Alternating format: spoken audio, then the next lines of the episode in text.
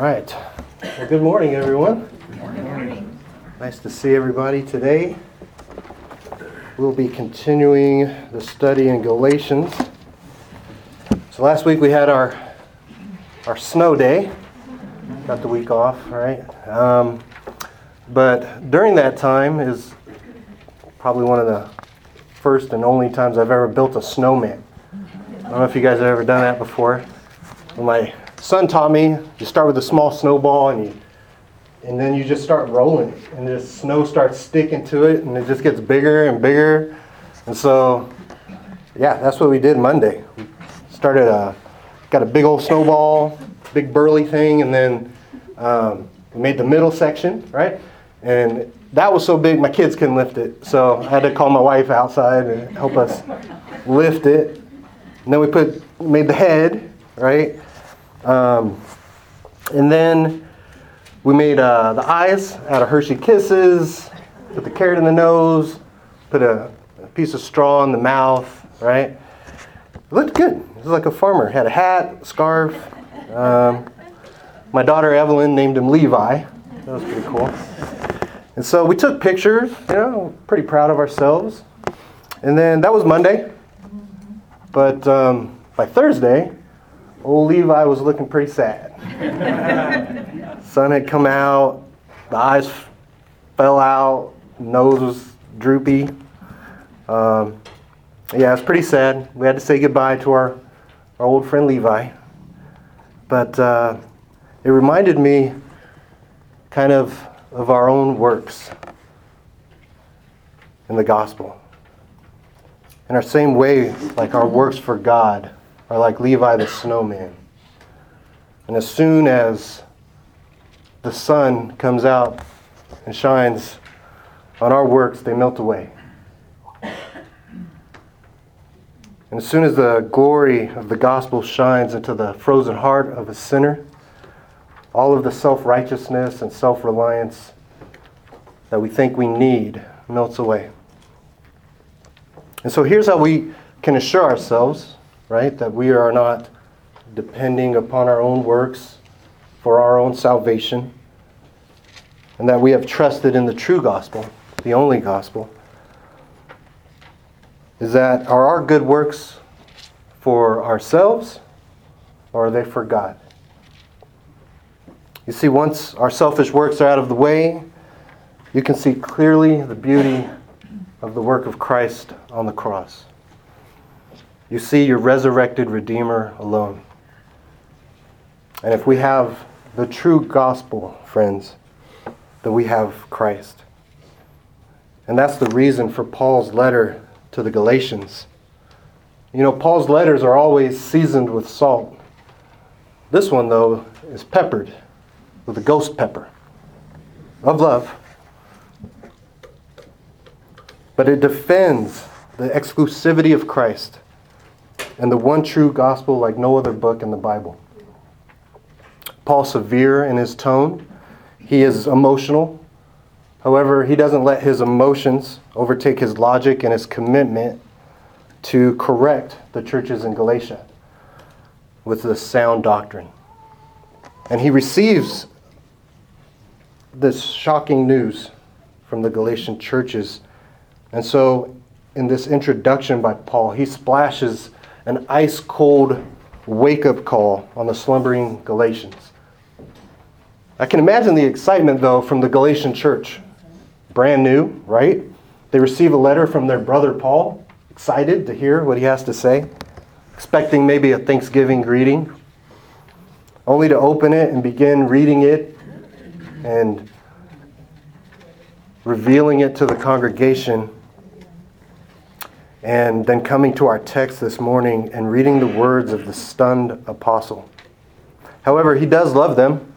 In Galatians 4 19 through 20, Paul writes, My little children, for whom I am again in the anguish of childbirth until Christ is formed in you. I wish I could be present with you now and change my tone, for I am perplexed about you. So it says, painful as childbirth for Paul to hear this news of a people that he has preached free grace to, free salvation, turning back to the bondage of law. And so, this little letter, various times throughout church history, has been used to free Christians from the bondage of legalism and back into the liberty of freedom. It's been called the cornerstone of the Protestant Reformation. Martin Luther loved it so much he compared it with his wife. He says, The epistle to the Galatians is my epistle. To it I am, as it were, in wedlock. It is my Catherine. A commentator said, He paid her the highest tribute when he called St. Paul's epistle to the Galatians my Catherine von Bora. And so, in our text this morning, we will see Paul's uncompromising stance on the liberty and freedom found in Christ alone. The entire epistle is about crushing the Judaizers and their false teaching, so much so it's in every single chapter of this book. And so, as we turn here, we see Paul remind the Galatian churches and the New Testament believers that there's only one gospel that saves. But do you believe that? In John MacArthur's book, Hard to Believe, he quotes a man named Robert Schuller. He wrote, Self esteem, the new Reformation. He attacked the Protestant Reformation, stating, It is precisely at this point that classical theology has erred in its insistence that theology be God centered and not man centered. He goes on to say success is to be defined as the gift of self esteem that God gives us as a reward for our sacrificial service in building self esteem in others. Win or lose, if we follow God's plan as faithfully as we can, we will feel good about ourselves, and that is success. That's the gospel that's being preached today self esteem. We have around 95 active churches this morning in Hutchinson.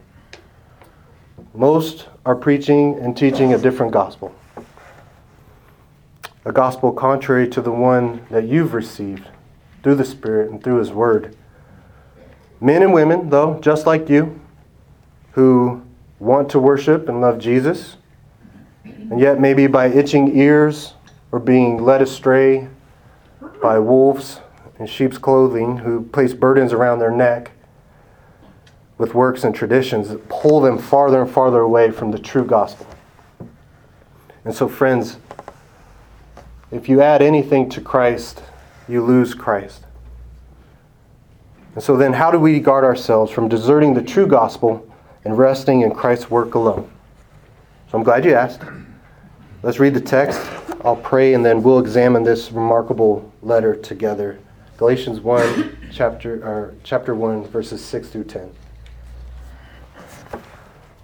I am astonished that you are so quickly deserting him who called you in the grace of Christ and are turning to a different gospel. Not that there is another one, but there are some who trouble you and want to distort the gospel of Christ. But even if we or an angel from heaven should preach to you a gospel contrary to the one we preached to you, let him be accursed. As we have said before, so now I say again if anyone is preaching to you a gospel contrary to the one you received, let him be accursed. For am I now seeking the approval of man or of God? Or am I trying to please man? If I were still trying to please man, I would not be a servant of Christ. Our gracious God and Father, we praise you this morning for the assurance of your love, the love that you have set upon us for all eternity, and that love beautifully displayed on the cross through your Son. And it's in Him, Lord, we find rest we find our contentment, and we find our delight. I ask, Father, that you would help us this morning to see one, there is only one true gospel. There's nothing else to add, His work. is all sufficient, all glorious. It's more than enough. Help us, we ask this morning. In Jesus' name, amen.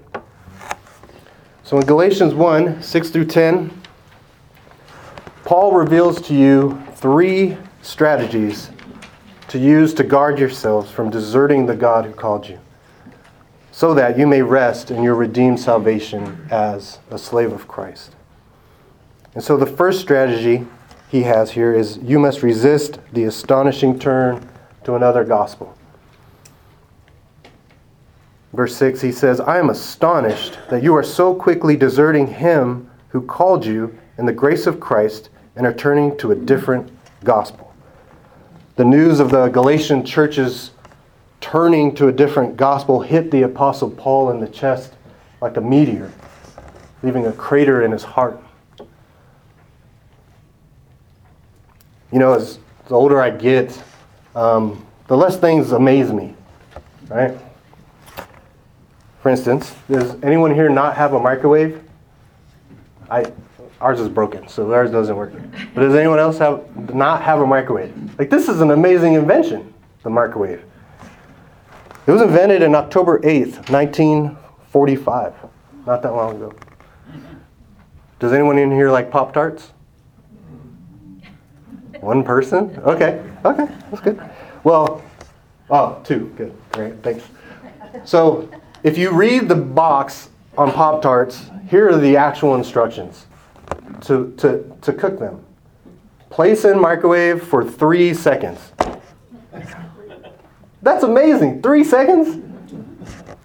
Even today, people are like, oh, that's too long. I can't wait. that's amazing, right? And I think that's what Paul's saying here. Three seconds. You've turned that quickly to another gospel. That fast. The Greek word for I am amazed here is a conventional expression in Greek letters. It signaled astonishment, but more in like a rebuking way, a disapproval, disappointment. He is stunned at the quick desertion by the Galatians. And this verb for des- deserting here is used as a military term, right? With deserting, um, known as AWOL, vanishing completely. But it's still in the present tense here. And it shows the Galatians they're still in the process of complete apostasy. They are, however, well on their way which is why Paul expresses such urgency in his tone. You know, my son, he likes to play a game with me. He always, he's like, hey, dad, look, there's a skunk. And I look, and there's no skunk, and he laughs. And he's like, I can't believe you fell for that. Every day. But in the same way, Paul's like, you gullible Galatians. I can't believe you're falling for this. After being set free, you're turning back to the law, or turning to the law. And so, this quick desertion of him, right? Him. It's interesting to notice Paul speaks of those Galatians who embrace this false teaching as deserting him, the person that is God Himself. In a similar way, Israel quickly deserted God in Exodus. In Exodus 32, verses 7 through 14, writes, And the Lord said to Moses, Go down, for your people, whom you brought up out of the land of Egypt, have corrupted themselves. They have turned aside quickly out of the way that I commanded them. They have made for themselves a golden calf and have worshipped it and sacrificed to it, and said, These are your gods, O Israel, who brought you up out of the land of Egypt. And the Lord said to Moses, I have seen this people, and behold, it is a stiff necked people. Now, therefore, let me alone, that my wrath may burn hot against them, and I may consume them, in order that I may make a great nation of you.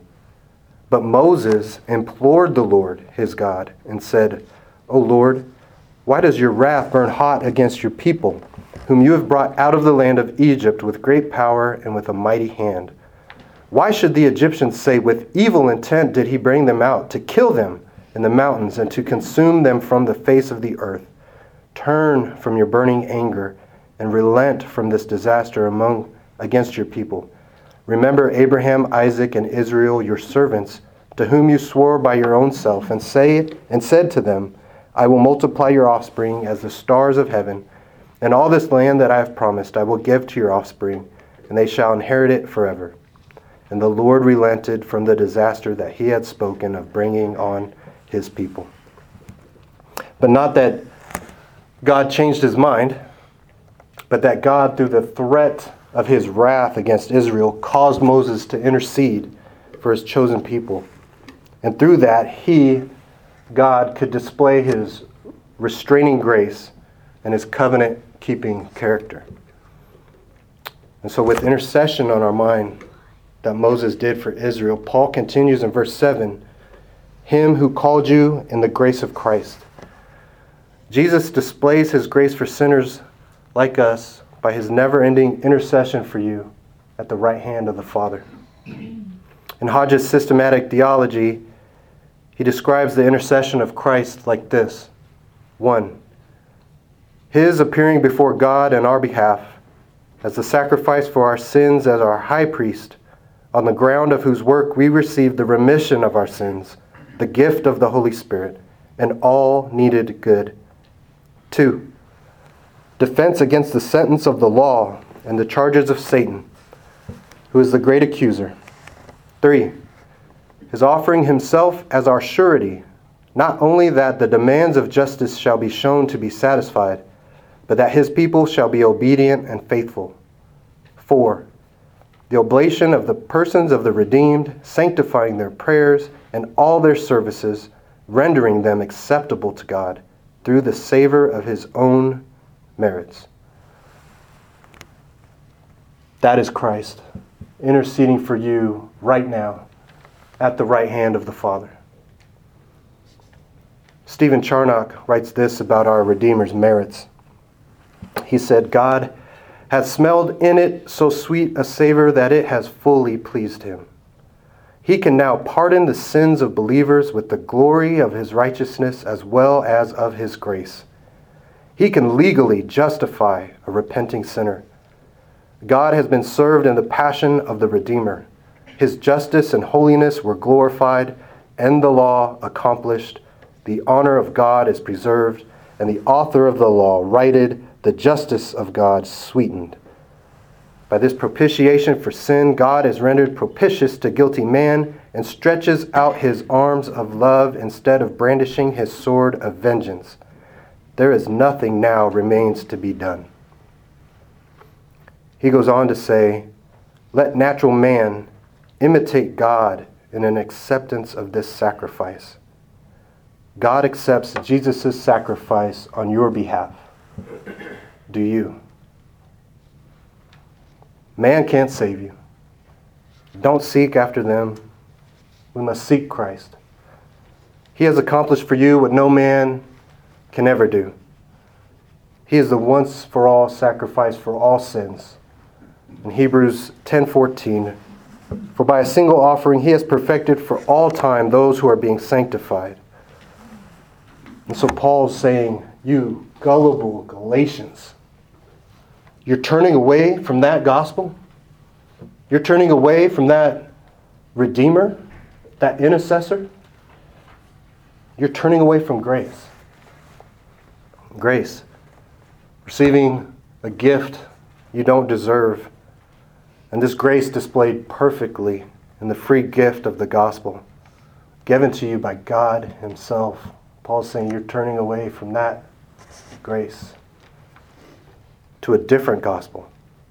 And so Paul continues not that there is another one, but there are some who trouble you and who want to distort the gospel of Christ. Not that there is another one. This was not like the gospel preached by others in Philippians 1:18 that Paul addresses. John Calvin states that Paul's Paul declares that it is not a gospel but a mere disturbance. The word of gospel, of course, means good news, right? However, the gospel that fascinated the Galatians here wasn't good news. And this new, different gospel wasn't bad news. It was just news. It was worthless. It was nothing. Because the bad news is, is that we have all sinned and fallen short of the glory of God. And the wages of sin is death. And God is just, and sin must be paid for. God is holy and righteous, and He will destroy sin and sinners. That's the bad news. But the good news, the gospel, is that while you were still sinners, Christ died for you. Satisfying God's wrath and judgment against your sin, thereby setting you free from the penalty of that sin. But not only is that good news, but he also takes away the shame and the guilt of your sins upon himself, and his blood washes it away. But not only is that good news, but he sends you his Holy Spirit to indwell in you, that seals you. He seals you in your salvation, and you receive a new heart that loves what God loves and hates what God hates. And not only is that good news, but the God the Father adopts you as a son and a daughter. And not only is that good news, but you are now the bride of Christ. And Christ is returning for his bride. There's nothing to add to that. There's no room there. And so the Judaizers, they try to add circumcision. Prosperity, health, and wealth gospels try to add money. Charismatics, I don't know what they're trying to add. But troublemakers add their own distortions to that simple gospel. These troublemakers have infected the church since the birth of the church like a virus. And even like today, not even face masks can stop them. Paul, speaking to the Ephesian elders in Acts 20 29, he says, I know that after my departure, fierce wolves will come in among you, not sparing the flock. And from among your own selves will arise men speaking twisted things to draw away the disciples after them. Therefore, be alert, remembering that for three years I did not cease day, night or day to admonish everyone with tears. And in Acts 15, 24 says, Since we have heard that some persons have gone out from among us and troubled you with words, unsettling your minds, although we gave them no instructions. And in Paul's final exhortation in the book of Romans, chapter 16, verses 17 through 18, he writes, I appeal to you, brothers, to watch out for those who cause divisions and create obstacles, contrary to the doctrine that you have been taught. Avoid them. For such persons do not serve our Lord Jesus Christ, but their own appetites, and by smooth talk and flattery they deceive the hearts of the naive. So, this cry to the Galatians in this letter not only goes out to them, it goes out to the Romans, to the Corinthians, to the Ephesians, to the Colossians, to Titus, to Timothy, and it still rings true today in Hutchinson. He preaches with passion and urgency in all of his letters because the gospel is at stake. He says, You don't need to look for another gospel, you need to look to Christ. Spurgeon said, Stand at the foot of the cross and count the purple drops by which you have been cleansed. See the thorn crown. Mark his scourged shoulders, still gushing with encrimsoned rills. And if you do not lie prostrate, prostrate on the ground before that cross, you have never seen it. And so, then, how do we resist the astonishing turn to another gospel I've listed six ways, there are many more. But first, you must meditate on the work of the Holy Spirit in your heart. 1 Corinthians 6, Paul writes, You were washed, you were sanctified, you were justified in the name of the Lord Jesus Christ and by the Spirit of our God. Second, you must meditate on God's word, scriptures. In Colossians 3:16, let the word of Christ dwell in you richly, teaching and admonishing one another in all wisdom, singing psalms and hymns and spiritual songs with thankfulness in your hearts to God. And third, actively pursue holiness and righteousness. In 1 Timothy 6, verses 11 through 12, he writes, But as for you, O man of God, flee these things. Pursue righteousness, godliness, faith, love, steadfastness, gentleness. Fight the good fight of the faith. Take hold of the eternal life to which you were called, and about which you made the good confession in the presence of many witnesses. And fourth, strive to live a life of obedience and self-denial. 1 Peter 2:11 Peter writes, "Beloved, I urge you as sojourners and exiles to abstain from the passions of the flesh which wage war against your soul." And fifth, live a life of prayer. Psalm 145:18 The Lord is near to all who call on him, to all who call on him in truth. And in 6, keep no sin hidden and unconfessed to God. 1 John 1 9, he writes, If we confess our sins, he is faithful and just to forgive us our sins and to cleanse us from all unrighteousness. And so, friends, we must resist the temptation to make an astonishing turn to a different gospel. We do not need to search for or desire anything beyond Christ. In Him, we have all, all that we need. In Him alone. Our only comfort in life and death is Him. But not only must you resist turning away from the true gospel, you must also resist the false teaching from the accursed teachers. In verse 8, Paul continues But even if we or an angel from heaven should preach to you a gospel contrary to the one we preached to you, let him be accursed. So the issue that Paul is stating here is the content of what is preached, the purity of the gospel, not the reputation or the abilities of the messenger who proclaims it. So Paul says even if an angel from heaven comes and preaches something different, if I preach something different, the angel or myself is to be accursed. As only he can, Luther wrote about this. That which does not teach Christ is not apostolic. Even if Peter and Paul be the teachers, on the other hand, that which does teach Christ is apostolic even if Judas, Annas, Pilate, or Herod should propound it. As Paul will go on to tell us later in this letter, he is forced to even confront Peter in Galatians 3 to his face because Peter gives in to the pressure from the Judaizers. And so Paul must correct him because the gospel is at stake. He continues as we have said before, so now I say again if anyone is preaching to you a gospel contrary to the one you received, let him be accursed. So Paul says, not only if myself or an angel or if anyone preaches a gospel contrary to the gospel that you were preached, let him be accursed, anathema, damned. Let the wrath of God be on him. So false teachers speak half truths and lies. They make promises that are as empty as the Chick fil A parking lot today.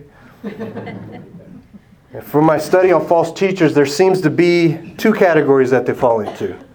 The first is a teacher that knows what they're teaching is wrong, but he teaches it anyways because he knows he'll be recognized by the congregation for it.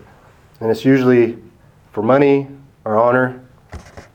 And second is a false teacher that actually thinks he's teaching the truth. In this case, the person has the awful advantage of appearing to be sincere. But sincerity is not the standard, the Bible is, God's Word. And so Paul addresses the issue of false preaching. The Galatians are falling away because they're believing a false gospel. And that is because these wolves have encircled these baby churches, these new churches in Galatia. Like a pack of hungry wolves encircling a baby lamb. False teachers are always seeking to devour. They're always in the churches. This is where they go, because that's where the sheep are. And they're always dressed as sheep.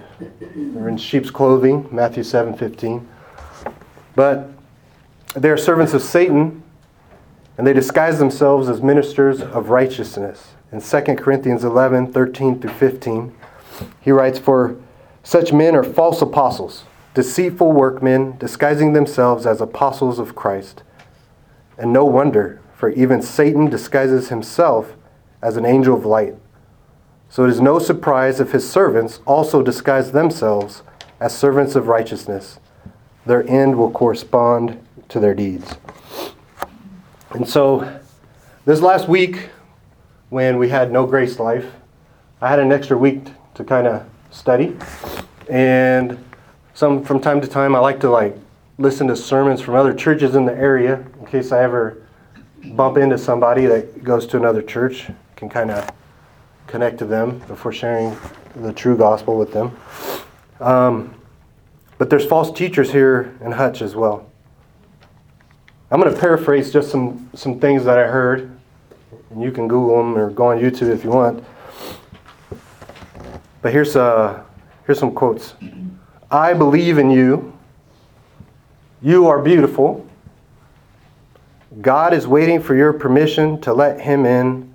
Turn to your neighbor and say, Let him in. It's not good news. It's not really bad news. It's junk. It's worthless. I mean, I don't know what they do when persecution comes and the martyrs on a stake. Let him in. These Judaizers believe that salvation comes by adding Moses to Christ. False teachers today believe salvation comes from adding the Pope to Christ, Joseph Smith to Christ, Charles Russell to Christ. But let me ask you this what are you adding to Christ? Maybe church attendance? You're here every week. Serving in the nursery? Not watching rated R movies? Maybe. Not drinking before six? Your offering and the collection plate, maybe? But, friends, you have nothing to add to the gospel, to the work of Christ. But false teachers teach otherwise. For example, the Roman Catholic Church. Paul says that if anyone preaches to you a different gospel than what I'm preaching to you today, let them be anathema. Let them be cursed. But listen to Rome and the Council of Trent, sixth session on justification, January 13th, 1547, which has never been revoked by Rome. The decrees are confirmed by both the Second Vatican Council, 1962 and 1965, and the official Catechism of the Catholic Church of 1992. Canon 9.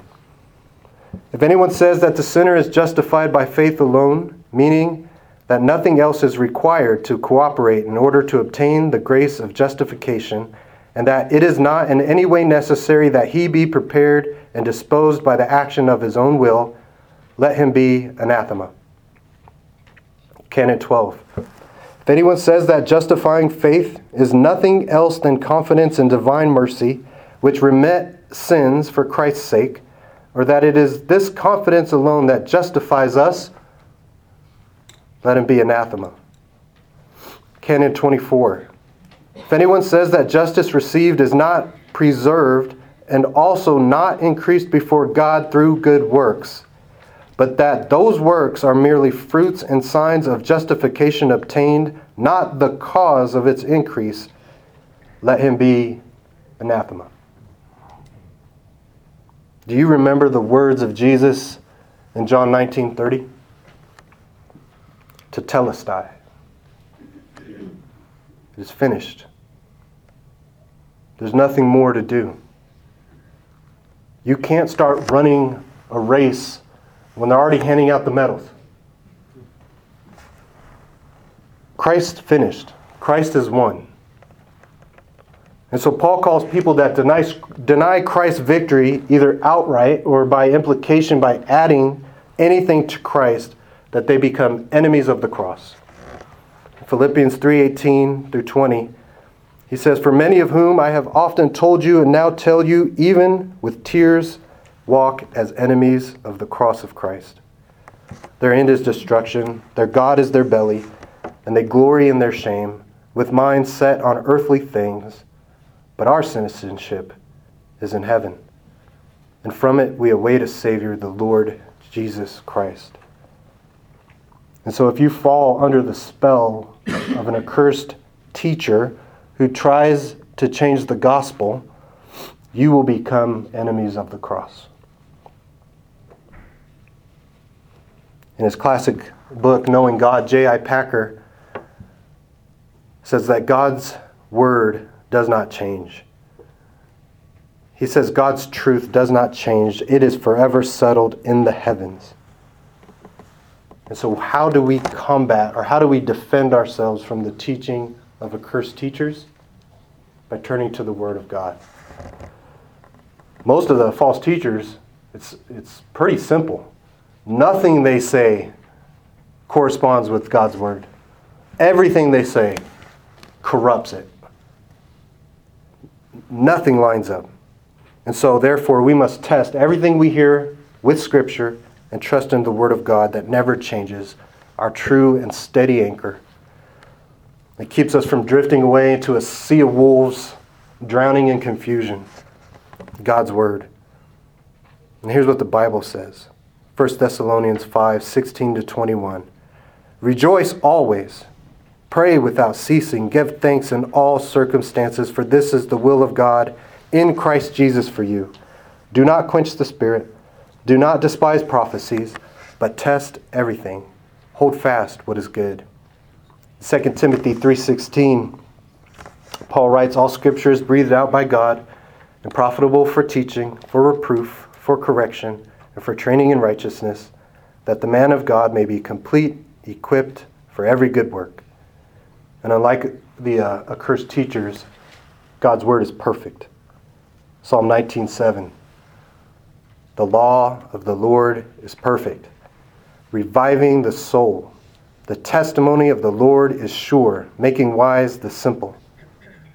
And in James 1:25, he writes, "But the one who looks into the perfect law, the law of liberty, and perseveres, being no hearer who forgets, but a doer who acts, he will be blessed in his doing." He actually continues in verse 26. He says, "If anyone thinks he is religious and does not bridle his tongue but deceives his heart, this person's religion is worthless." accursed teachers come and go, but the word of the Lord remains forever. Infallible, it's inerrant. Forever, O Lord, your word is firmly fixed in the heavens. Psalm 119, 89. And so, the first strategy Paul gives you to guard yourselves from deserting the true gospel, from deserting God Himself, right, is to meditate on the true gospel. The second strategy is to resist the teaching from accursed teachers by trusting in God's word. And the third and final strategy Paul reveals is that you must resist the approval of man. The approval of man. That's verse 10. He says, For my now seeking the approval of man or of God? Or am I trying to please man? If I were still trying to please man, I would not be a servant of Christ. Paul says, Am I now going back to the law now after being set free? Seeking the approval of man by going back to the law, or am I seeking God? And this rhetorical question will be answered next week completely in Grace Life. But the false teachers have put into the Galatians' mind that Paul was teaching an easy believism. He taught Christ alone, by faith alone. It's too easy. Paul's critics, the Judaizers, it's, it's too simple. You have to do something. It can't be just grace. They say, you know what? Paul just wants you to, to like him. He wants to be famous. He wants you to wants you to honor him. You know, he wants to enhance his own reputation. Yeah, we remember Paul as Saul. a zealous Pharisee and violent defender of the law. If Paul wanted to please man, right, he would have remained a Pharisee, receiving the applause by all the Jewish leaders for defending the law. But he was captured by God. And it was revealed to him that he must suffer for Christ's name. And God, being rich in mercy, came to Paul. He says, as one untimely born, and made him an apostle to the Gentiles. And so Paul had to continually defend himself throughout Scripture of these accusations that he was a man pleaser. In 1 Thessalonians 2 4, he says, But just as we have been approved by God to be entrusted with the gospel, so we speak, not to please man, but to please God who tests our hearts. And in Ephesians 6, he says, Not by the way of eye service as people pleasers, but as bondservants of Christ, doing the will of God from the heart. And in Colossians 3 22, he says, Bondservants, slaves, obey in everything those who are your earthly masters, not by way of eye service mm-hmm. as people pleasers, but with sincerity of heart, fearing the Lord. One commentator writes, Paul's uncompromising attitude is reflected in the severity of his language in condemning the counterfeit gospel, and it's proof positive that he is no man pleaser. And so, I have some traits here of what a man pleaser looks like, or a people pleaser looks like. This is not just to evaluate if this is Paul, but maybe to take a look inward and see if we struggle with some of these things. But the first trait of a people pleaser is pretending to agree with everyone, right? Not rocking the boat kind of thing. But as we read this, this letter, Paul rocks the boat here. He doesn't agree with these Judaizers and he's not afraid to tell them. He's not afraid to write it down and give it to them. Another trait of a person, people pleaser, is feeling responsible for how other people feel. They tend to, people pleasers tend to feel responsible if someone's upset. But Paul here, he doesn't care about their feelings. He doesn't care about their desire to work for their salvation. What he cares about is Christ. What he cares about is the true gospel. We should feel the same. Another trait is apologizing often. People pleasers say they're sorry a lot, right? But as I read this, I don't see that. He's not saying sorry. He's not sorrowful for defending the true gospel, for de- defending the freedom found in Christ. Another trait is struggling to say no.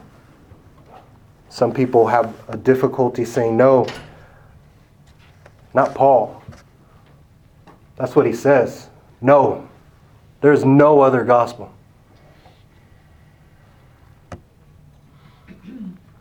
Another trait avoiding conflict at all costs, right? That's, that's Paul's MO. That's what he does. Defends the gospel through conflict. Sorry. Another trait is feeling resentful. People pleasers may feel resentful when their efforts to please others go unnoticed or unappreciated. There's no resent here. This is not what this is. This is love for God's people. This is for them to see the beauty of the gospel and the work of Jesus on their behalf. And the last one here is ignoring or withholding feelings to keep others comfortable. That's not what Paul's doing here. Paul wants them to feel uncomfortable. Because our only comfort in life and death, right? It's God's love, holiness, and righteousness. And so Paul ends this remarkable section by stating the obvious. If I were trying to please man, I wouldn't be a slave to Christ. That's what that word servant is. I'm a slave of Christ. Paul liked to describe himself as a slave in relation to Christ in Romans 1 1, Philippians 1 1, Titus 1 1. And this Greek word also describes Moses David, Elijah, in the Septuagint, the Greek translation of the Old Testament. And in the New Testament, this word describes Jesus in Philippians 2 7, Christian leaders in 2 Timothy, the apostles, the Old Testament prophets, James, Peter, Jude, John, and Christians.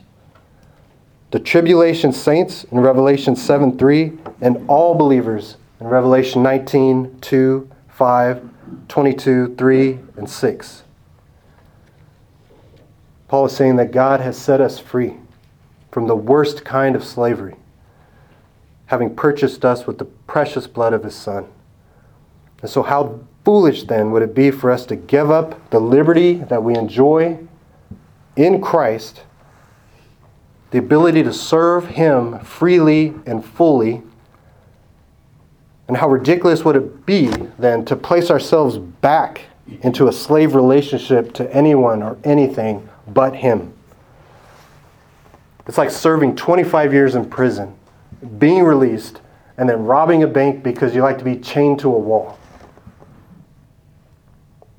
And so we must ask ourselves then will we fear man so much that we'll deny the true gospel? Will we attempt to keep the law or fear God? We must repent from our sins, take our faith off of ourselves, and place it on the finished work of Christ. A.W. Tozer said, The fear of God is astonished reverence. I believe that the reverential fear of God mixed with love and fascination and astonishment and admiration and devotion is the most enjoyable state and the most satisfying emotion the human soul can know.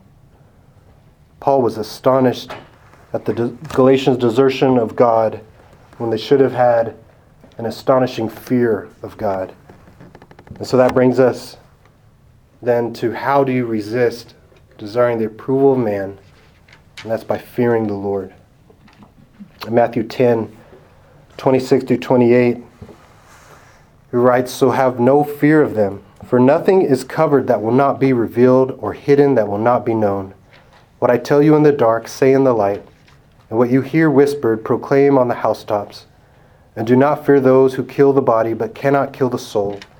Rather, fear him who can destroy both soul and body in hell. And in Proverbs 1 7, writes, The fear of the Lord is the beginning of knowledge. Fools despise wisdom and instruction. In Deuteronomy 6:13, It is the Lord your God you shall fear, him you shall serve, and by his name you shall swear. And in Psalm 211, serve the Lord with fear and rejoice with trembling. In John 14, 27, peace I leave with you. My peace I give to you. Not as the world gives, do I give to you.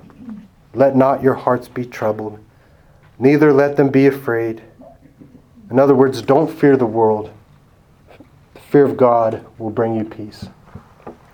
And so we see here, friends, that we don't need the approval of man, especially if you're busy fearing God. You will not seek it. You'll be safe from trying to seek the approval of man. We need the approval of God.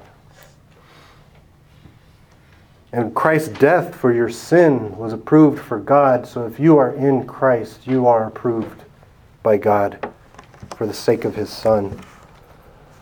So then, as we conclude, resist the astonishing turning away from God and turn in faith to your loving Redeemer. Resist the lies of the accursed teachers and trust in the accepted sacrifice of the good teacher. And resist seeking the approval of man and believe that God loves you and has approved you for the sake of his Son. And remember, if you add anything to Christ, you lose Christ. You have all you need in life and in death in Christ. And there's a there's an old story that Abraham Lincoln went down to the slave block to buy a slave girl. And as she looked at the white man bidding on her, she figured he was another white man going to buy her and then abuse her. He won the bid, and as he was walking away with his property, he said, Young lady, you are free. She said, What that mean? It means you are free. Does that mean, she said, that I can say whatever I want to say? Lincoln said, Yes, my dear, you can say whatever you want to say. Does that mean, she said, that I can be whatever I want to be? Lincoln said, Yes, you can be whatever you want to be. Does that mean I can go wherever I want to go? He said, Yes, you can go wherever you want to go. And the girl, with tears streaming down her face, said, Then I will go with you. Go with Christ, friends. He has set you free. Let's pray.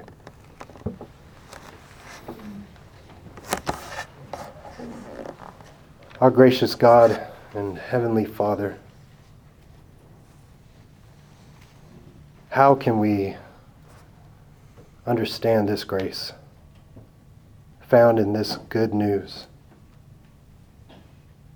We realize, Lord, that we are incapable of working our way to heaven. It's too wide, the chasm is too deep. But Lord, we rejoice in the knowledge, Lord, that you have given us through your word and through the Spirit of the work of your Son on the cross to redeem sinners. And Father, we thank you, Lord, so much for that grace and that mercy and for the hope of eternity in heaven with you in worship, with no sin, with new bodies, with nothing but perfect love displayed before us and to you in worship. So, Father, I pray for any professing Christians in here this morning that desire to know you. Father, would you plant the seed of grace, of freedom found in Christ alone? That his work is sufficient for all of us that we can rest, that we can come to Him and rest. There's nothing more to be done. And Father, for those, Lord, who are truly saved, I ask that this word, Lord, would serve as a reminder.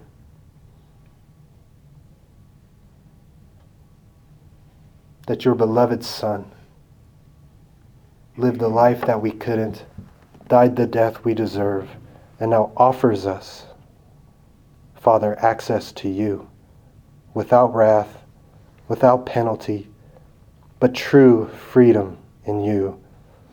Oh Lord, how we long for that day that we're face to face with you. Father, I ask that you would help us. Help us to glorify you. Help us to love one another. Help us be the church, the bride, Lord, clean and spotless as we await our Savior's return. And it's in His name, Father, the author and perfecter of our faith, that we pray. Amen. Thanks.